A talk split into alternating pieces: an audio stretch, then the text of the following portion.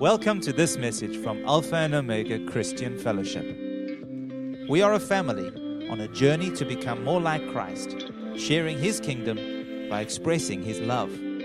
We hope that you will be blessed and encouraged by what we have to share. Amen. Good morning, church. It's good to be in the house of the Lord this morning. And thank you so much, Michael, for the privilege to share the word this morning. We are on a journey together, uh, as you could tell. And over the last few months, we've been tapping into a prophetic word and specific theme in Scripture that's been our focus and our theme, and that has been guiding our thinking and our behavior in terms of the things in the Spirit in this church. We've been speaking about a specific scripture, and I'm going to pick up from there this morning and focus in on one particular element that the prophet Isaiah speaks about, which I feel is very relevant for us in the season uh, as a church. Um, but before I do that, I, Siobhan spoke earlier about the season that we are in, or the time that we are in in this church. And you could tell something is different if you've been here for any length of time and you're sort of joining in, in and capturing the heart and the flow of what the Spirit is doing, there's a difference. There's a different move of the Spirit. There's a different atmosphere, if you'd like.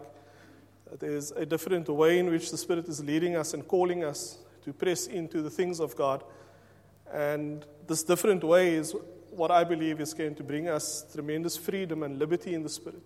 It's going to bring about the stirring of the gifts it's going to bring about a peace. It's going to bring about repentance.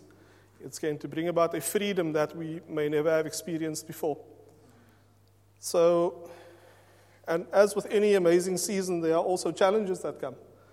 It seems as exciting as the season is, the enemy is trying his level best also to distract us and to prevent us from walking in God's best. But we thank God that His grace is sufficient, that no matter what happens, that we are His children, that we are the beloved, that He's paid a price for us, and that He's adopted us as His own sons and daughters. And so we thank God for, for testimonies. We thank God for all the praise reports. We thank God for the things that He's doing in our family. Um, Chantal and I are in an exciting season. We've, after many years of waiting on the Lord, and trusting in Him for our own home, our own house, it has finally happened. Yes. After exactly, thank you. We praise God for that. Um, at last count, Michael, the emails were 62 exactly. 62 emails is what it takes to get you a new house. Um, with all the delays and backlogs and things that are happening. And uh, once you get to 62, that's where it's going to happen. Amen.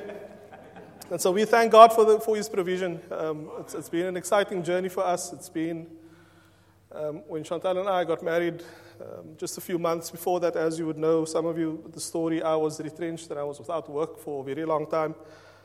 And then when eventually I got back on my feet, uh, Chantal had some challenges at her work, and uh, the Lord led us to, to make a, a very tough decision where we needed to trust Him in that season. And you were saying to us that Chantal needs to study full time to pursue her gift and her passion. And that in itself was a journey. That in itself was challenging. That in itself doesn't just happen. You, you don't just finish school, then not study for a while, and then you all of a sudden be in the flow of academics again. It takes a while for you to settle in. And the many challenges and attacks, and where the enemy tried to prevent this from happening, uh, a few months ago, or a, few, a month ago now, Chantal graduated uh, from nursing college. So she's now a registered nurse.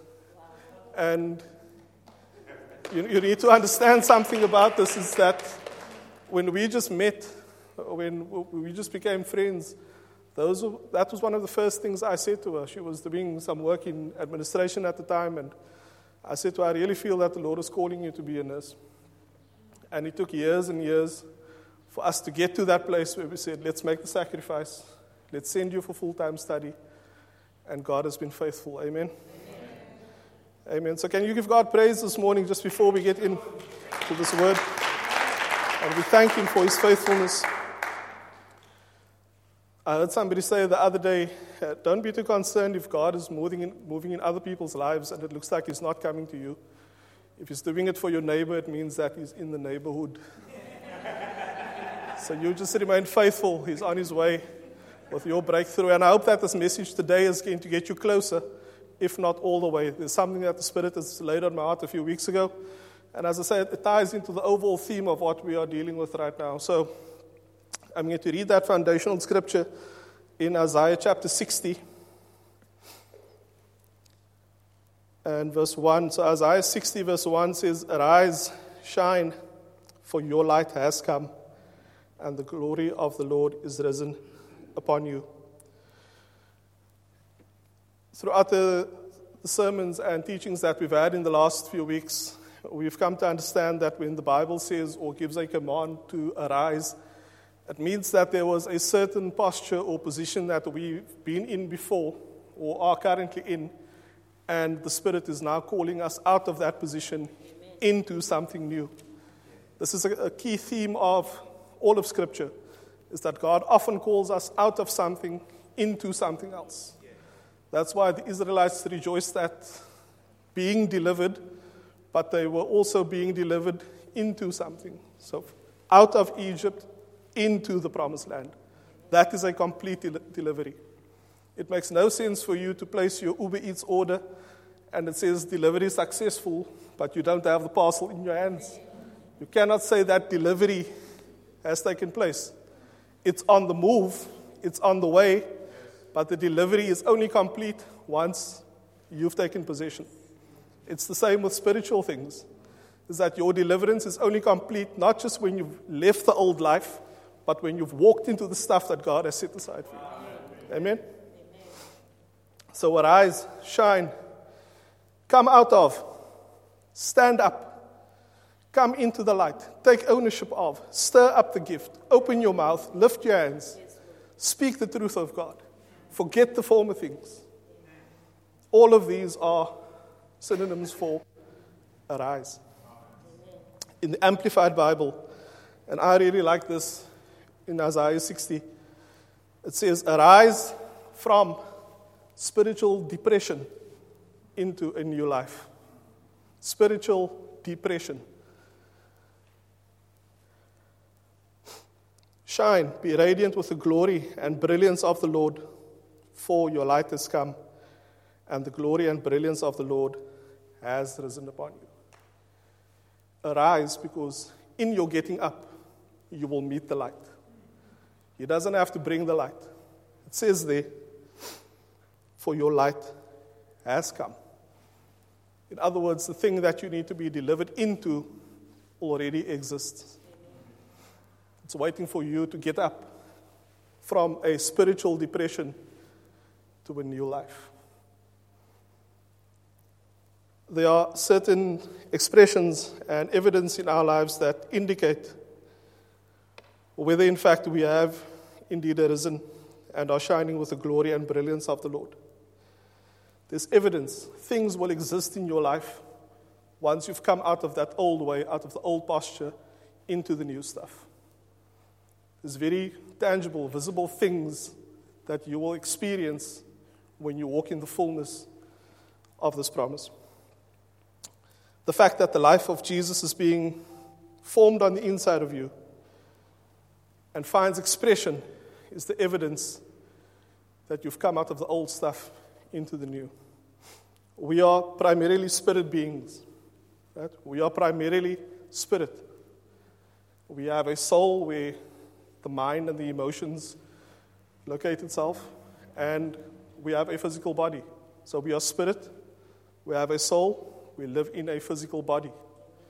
What Isaiah is calling us out of is the spiritual depression. In other words, that portion that is the real you, the inner man, the stuff that gets the prompting and the witness and the whispers and the promises of God. That spirit understands what the Spirit of God is doing. Your body and your soul needs to come into line with what is already taking place in your spirit.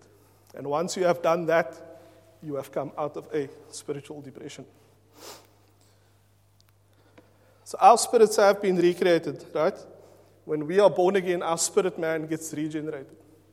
On the day that we believe that Jesus Christ has come to this earth, has died for us, and he rose again, the truth of that salvation experience becomes real, becomes life to us.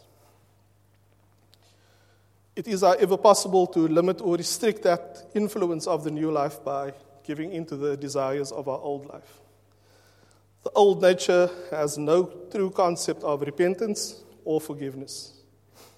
Your old nature loves to live independently. Your old nature loves to do things my way. I want to do it the way that I want to do it.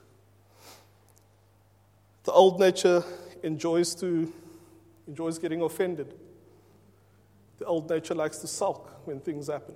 The old nature likes to set up altars of worship when you go through difficult times. And for the rest of your life, you make that the point of reference for everything that happens. Perhaps even a constant craving to fit in with the crowd. You remember that part of your old nature? Just want to fit in, just want to belong somewhere. Forgetting and missing the fact that God is calling you to fit into His plan, His purpose, and His family. So, all these things are characteristics of the old spirit. The old nature seeks fulfillment outside of everything, or outside the life of Jesus, in everything else. And when we allow this old nature to surface and dominate our thoughts, it leads, in my experience, to prayerlessness, a disengaged commitment to Jesus, a faith that wavers. And it often seems like you just want to hold on for dear life to this title or this identity of being a Christian. It's when that old life surfaces and calls you back and says, prayer doesn't work. Why waste the time? Why make the sacrifice? Blame something else. Blame time at work. Blame time with family. Blame everything else around you for your prayerlessness. Don't believe in God. Make a plan. Do something. Even if you know that's exactly what God is calling you not to do. The old nature likes to step in that independence and say, let me handle it. Paul says it in this way to Timothy, 2 Timothy chapter 3 verse 5. But now this Sorry, but know this that in the last days perilous times will come, for men will be lovers of themselves, lovers of money, boasters, proud, blasphemers, disobedient to parents, unthankful, unholy, unloving, unforgiving, slanderers without self control, brutal, despisers of good, traitors, headstrong, haughty, lovers of pleasure rather than lovers of God, having a form of godliness, but denying its power. A form of godliness. In other words, I've got the label, but I deny the working of its power in my life. I've got the title of a believer, but I deny the full power thereof because I still rely on my own strength. My theme for today, or if you are looking for the title for the sermon, is Put on the Garment of Praise. More evidence that you are awake and are shining is that you possess this nature or spirit of praise. I spoke previously about that independent spirit that likes to do things outside of God's will. That in Isaiah 61, if we can just go there, Isaiah chapter 61, verse 1 and 3, and this is that messianic prophecy. This is what Jesus has come to do. And Isaiah speaks about this, and he says, The Spirit of the Lord God is upon me, because the Lord has anointed me to preach good tidings to the poor.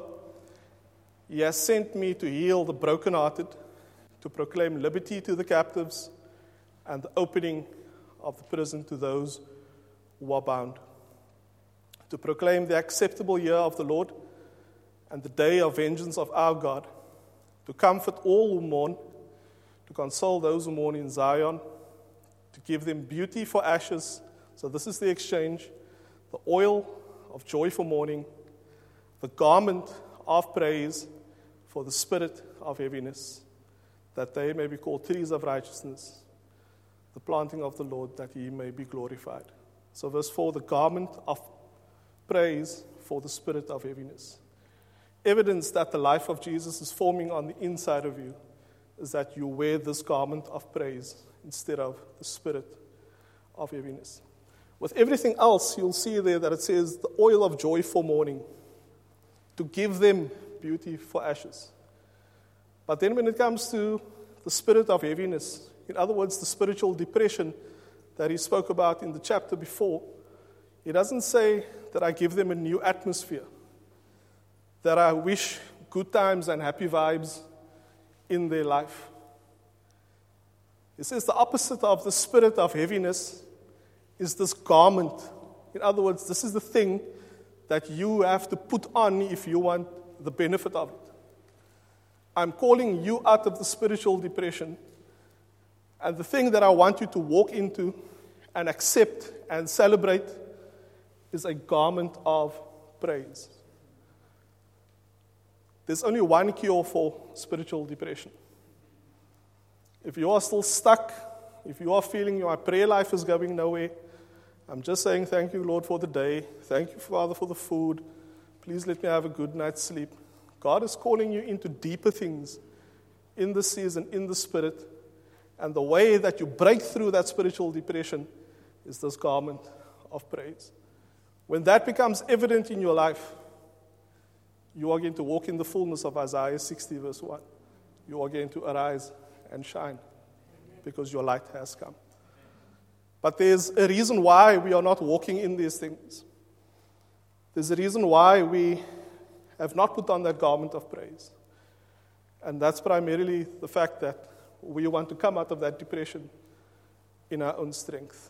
And we're going to deal with that in a second.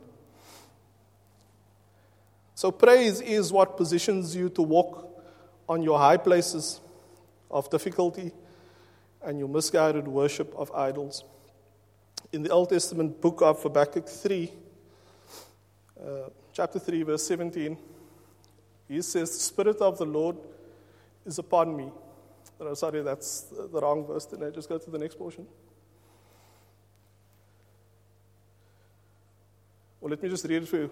Habakkuk 3, verse 17 Though the fig tree does not blossom, and there is no fruit on the vines, though the yield of olive fails, and the fields produce no food, though the flock is cut off from the fold, and there are no cattle in the stalls. He says this, yet I will choose to rejoice in the Lord. I will choose to shout in exultation in the victorious God of my salvation. The Lord God is my strength, my source of courage, my invincible army. He has made my feet steady and sure like hinds' feet, and makes me walk forward with spiritual confidence on my high places of challenge and responsibility. He says, I will choose to rejoice. I will choose, even though I look at that fig tree and I don't see any fruit. And I look in the fields and I don't see the cattle that's supposed to be there. And I look at my bank account and I don't see the money that is supposed to be there. And I look at all the stuff people have promised me and I don't see it there. And I look at the places and the people that are supposed to accept me but they reject me. Yet will I choose to rejoice in the Lord. You see, you can only choose and walk in a spiritual confidence if these things are inwardly part of who you are. If this is part of your spiritual DNA, if this is part of your spiritual makeup, it doesn't matter what happens on the outside. I will choose. We briefly spoke last week about the fact that God does not give us a spirit of fear, but of love and power and a sound mind. In other words, what he's saying there, you don't have a spirit of fear, in other words, you are not subject to the influence of fear.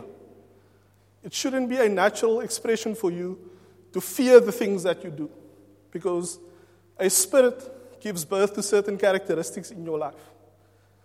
A spirit is not, I do this, I sing the song, and then I've praised the Lord.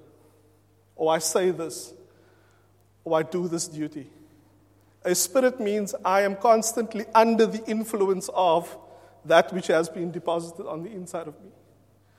That's why when the enemy attacks and he comes after your spirit, the stuff in your old life wants to resurface without any effort. Have you ever found it difficult to sin in your old life? Why was it not difficult to sin?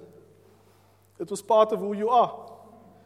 And the deliverance is not just from the stuff that you did, the deliverance is from the spirit that's been recreated. Because if God recreates the spirit, it becomes harder for your body and your soul to line up with the stuff that you previously did, and you just find yourself not doing them anymore. Because a spirit has been recreated. And it's the same with when I choose to rejoice. When I put on that garment of praise, the Bible says, I have a confidence that no matter what happens around me, I will choose to rejoice in the Lord. I make the decision not in my own strength, but I come into line with what God says about me, and He gives me the confidence to walk on my high places of responsibility and challenge. Anybody got the responsibilities and challenges? Just look straight ahead. so sometimes our faith is restricted to what we see and experience and therefore we don't walk with this garment of praise.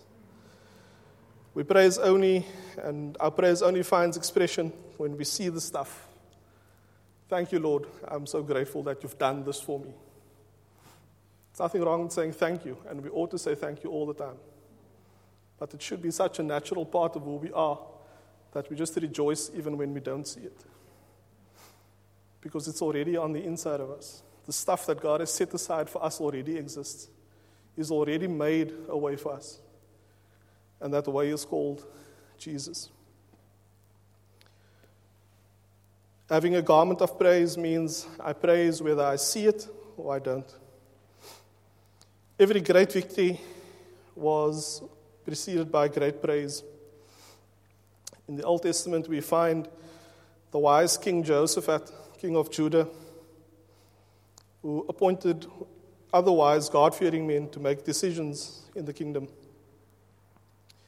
And then at a certain time, Israel's enemies surrounded them and planned to attack. And Jehoshaphat was leading the nation to humbly seek God's help and wisdom. And God promised that He would fight the battle for them.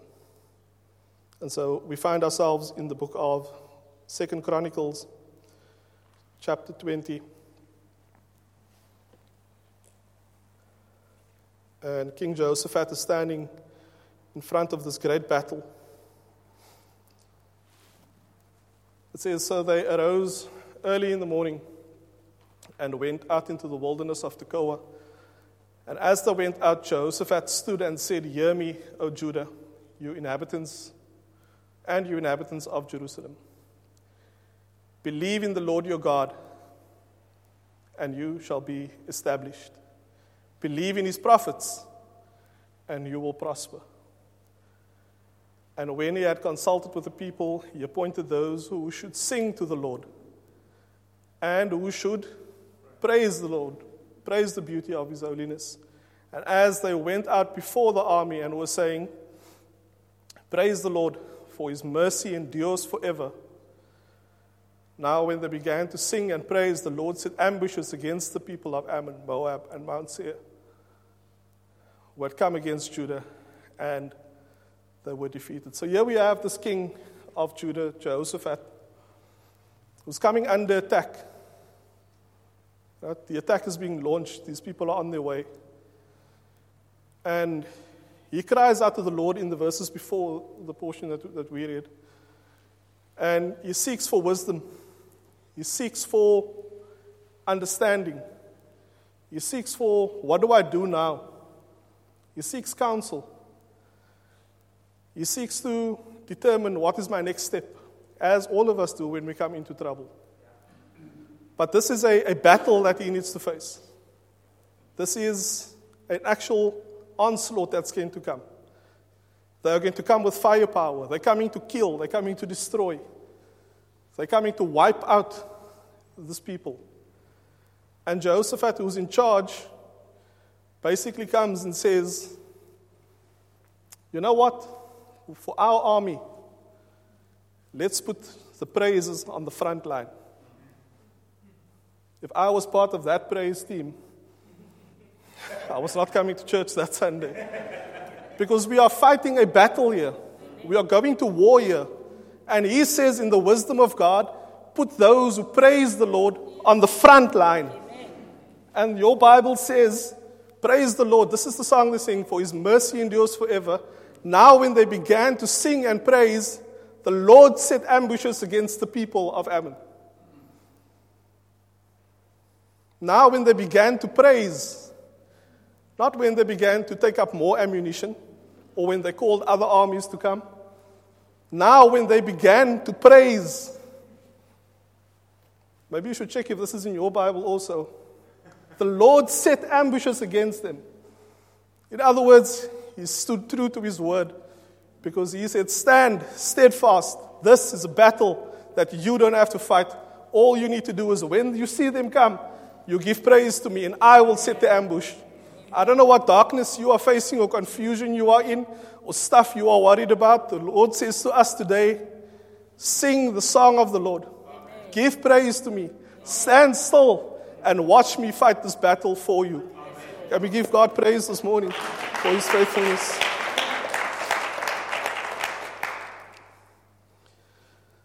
Verse 24 in that chapter says So when Judah came to a place overlooking the wilderness, they looked toward the multitude, and there were dead bodies fallen on the earth. No one had escaped.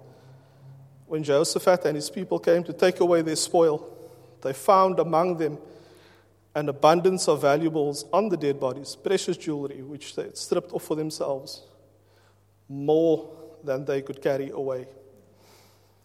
And they were three days gathering the spoil because there was so much. You might feel that you've lost out and that the enemy has taken and robbed you, and stolen years, and attacked the family and taken your time. But God is bringing you into a season where He's going to give you so much that you can't carry it all away at once. He's going into your future is going into the generations that will follow you. And He wants to bless you with so much. But all of this is dependent on your spirit of praise. Can I praise Him when I don't see it? Can I sing a song when I see the army attack? Or do I run for cover in my own strength? Do I seek counsel from the wrong people and places? You'll see very much that every time something like this happens in the Bible, that there's always a consultation about what do the prophets say. Or what does the word of the Lord say? Let's go to the Father and ask Him first.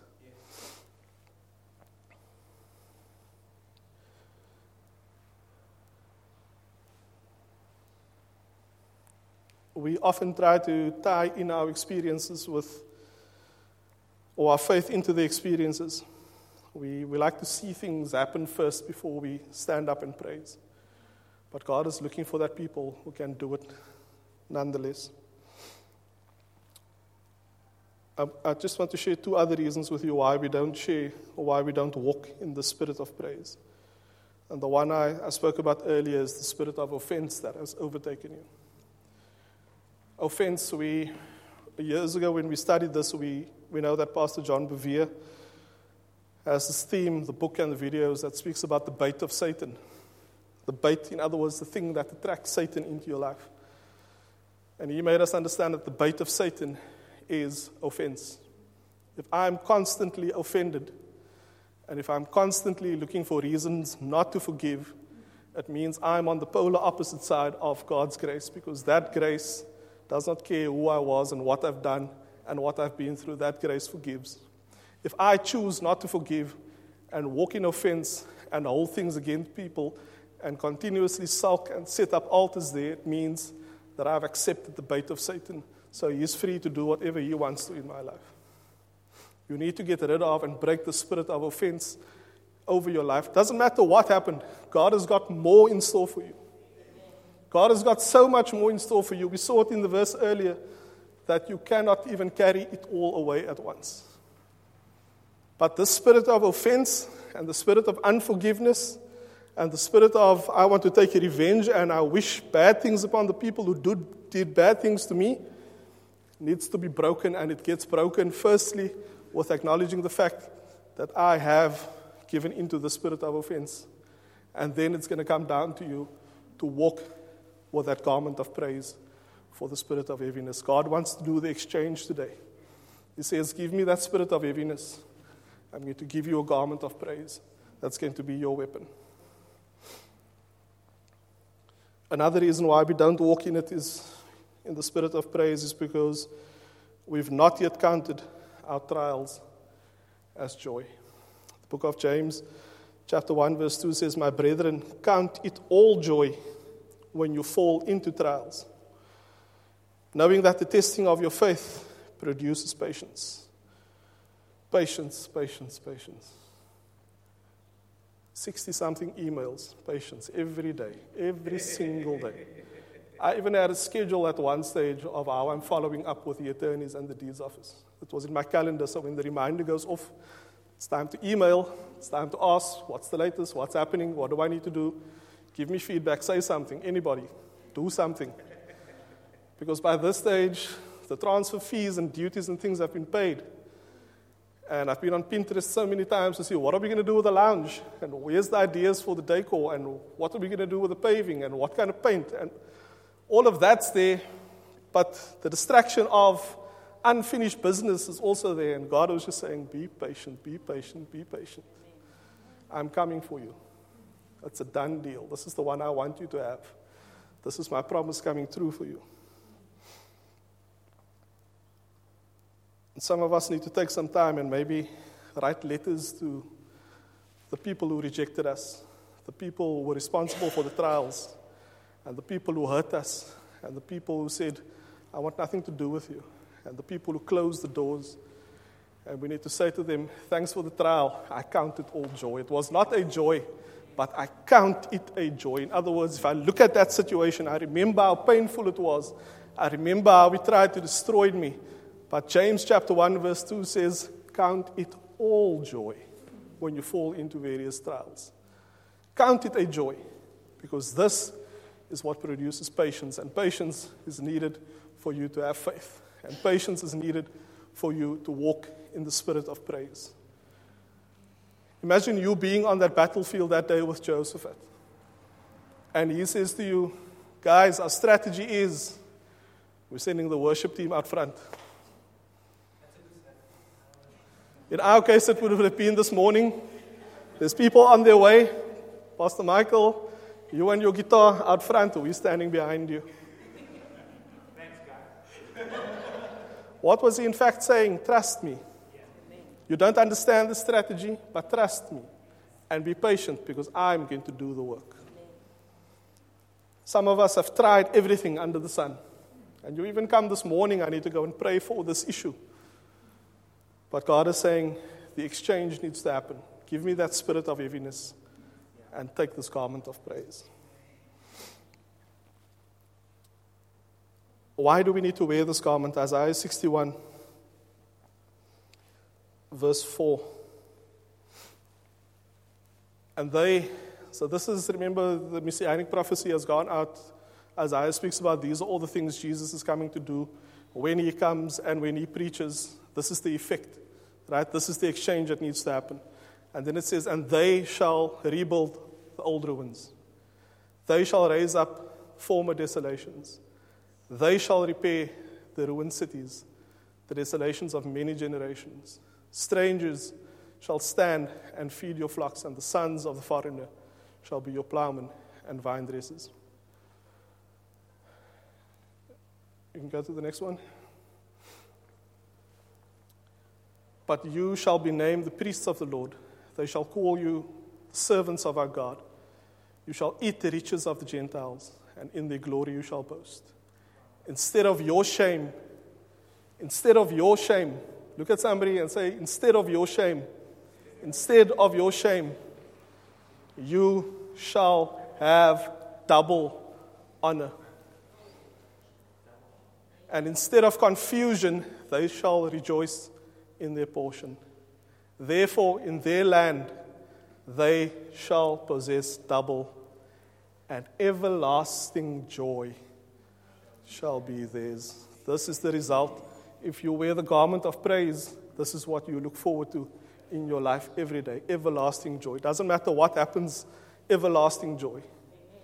Not a good feeling, warm and fuzzy feelings. That might be there, come and go, whatever.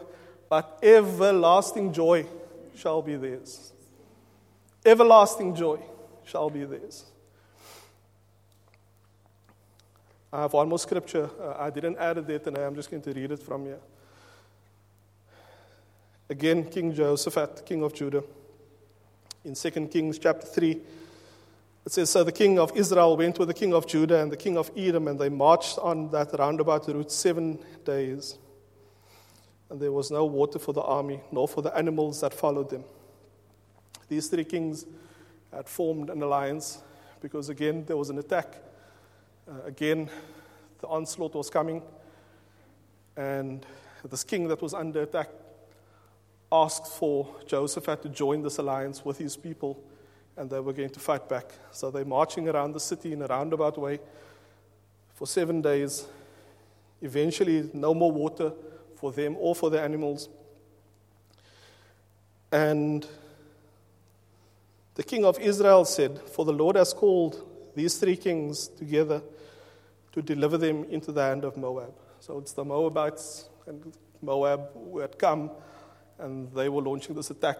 And the one king is now sulking and he says, The Lord brought us to this place because he wants to deliver us into these people's hands and destroy us. That's just for a bit of context.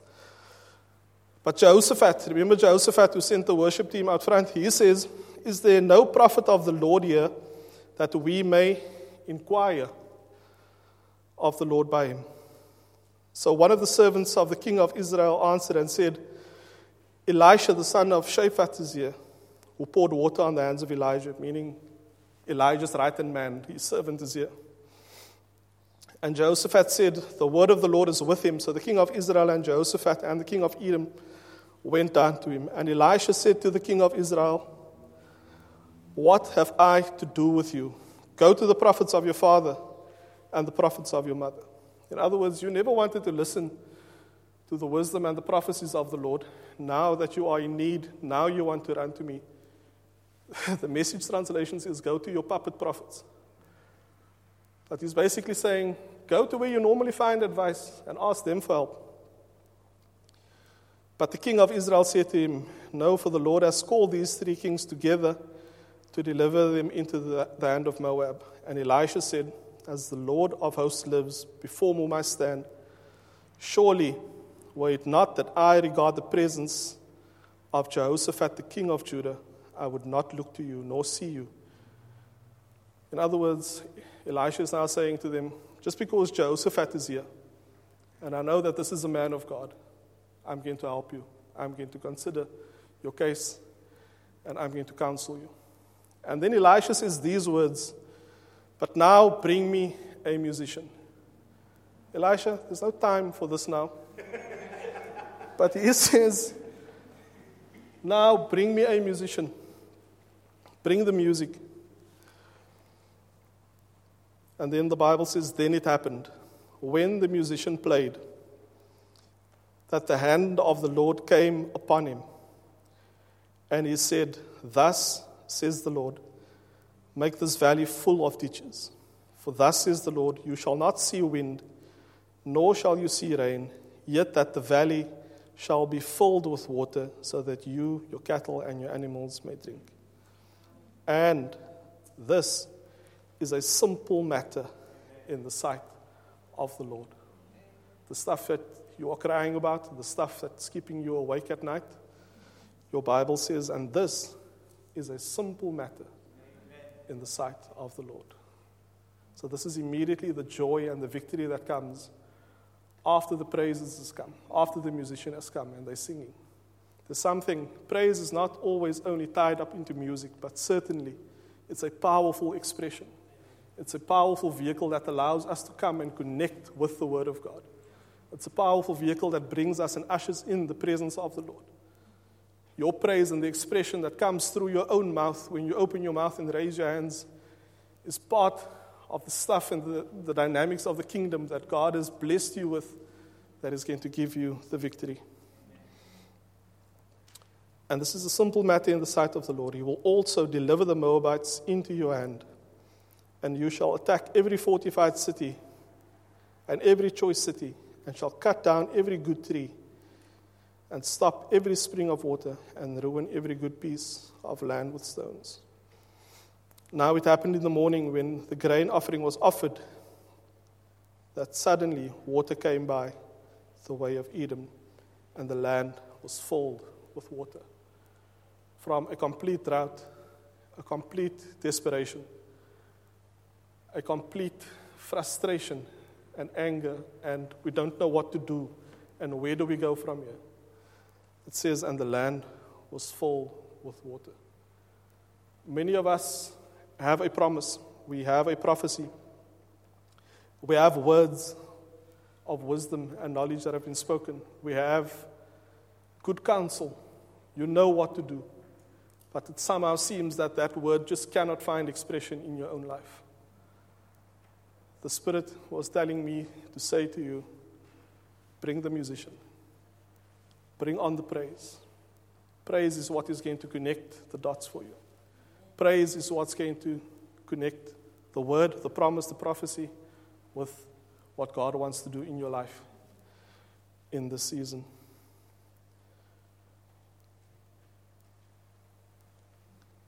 when you walk in a spiritual depression, it's difficult to praise. It's difficult to pray. It's difficult to come to church. It's difficult to have any form of engaging faith. But I believe God is calling us out of that spiritual depression, out of that prayerlessness, out of that wavering faith, out of that frustration of God, what do you want me to do where my relationship with you is concerned? What is it that you are saying to me in this season? What is it that I am missing out on? I receive all this good counsel and all these words, and I know what to do, but there's something stopping me. When, whenever there's a depression, there's a numbness on the inside of you. You don't want to respond to anything, good or bad. You just want the time to pass. You just don't want to feel like anything is calling for a response from you. You don't want to be stimulated in any way. And with spiritual depression, it's exactly the same. A few weeks ago, Michael spoke about or gave us the analogy of the wallflower, remember? The one who sits at the dance and is just looking at everybody else stepping in. That words blessed me so much that I meditated on it a few days after, and I thought, you know what, Lord? That is exactly what happens when we face the spiritual depression. And then another, another analogy dropped into my spirit, and the Spirit was saying, you know what, sometimes it's like you get to the four way stop when you're driving, and you become the over courteous driver. You know the over courteous one is? The one who says, I know you just got here, but please go. And I know you just got here, and please go. With a smile on their face. And you just got to the four way. I know it's my right of way, it's my turn to go, but you, please come and they're letting everybody pass, not knowing that they are backing up the flow of what needs to happen. And sometimes when we get into spiritual depression, that is what we do backing up the flow of what God wants to do through us. Because we are being courteous, we are being, oh, you pray. Oh, no, you encourage. Oh, no, you go to that event. Oh, no, you do that. You have the room, you have the, the resources, you do it. I just want the label of being Christian. It's time that we cancel that over courteousness and you get moving so that the flow can continue. Don't back up the flow. I'm going to close off, but I want to pray for you and I want us to just have a time of praise. Could we stand, please, church?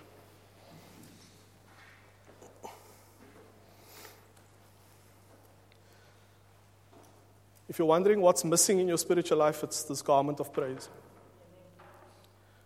It's this garment of praise, this choice, this absolute resilience to say, I will praise God no matter what. Because He's come for that exchange. He's come and He says in Isaiah, Give me the spirit of heaviness. Give me that sense, that feeling, that numbness that you have. That you don't want to be bothered, you don't want to do anything. You just want the Lord to move here and move there and do that, Father, and pray in the name of Jesus there. But He wants you to get into the flow of things.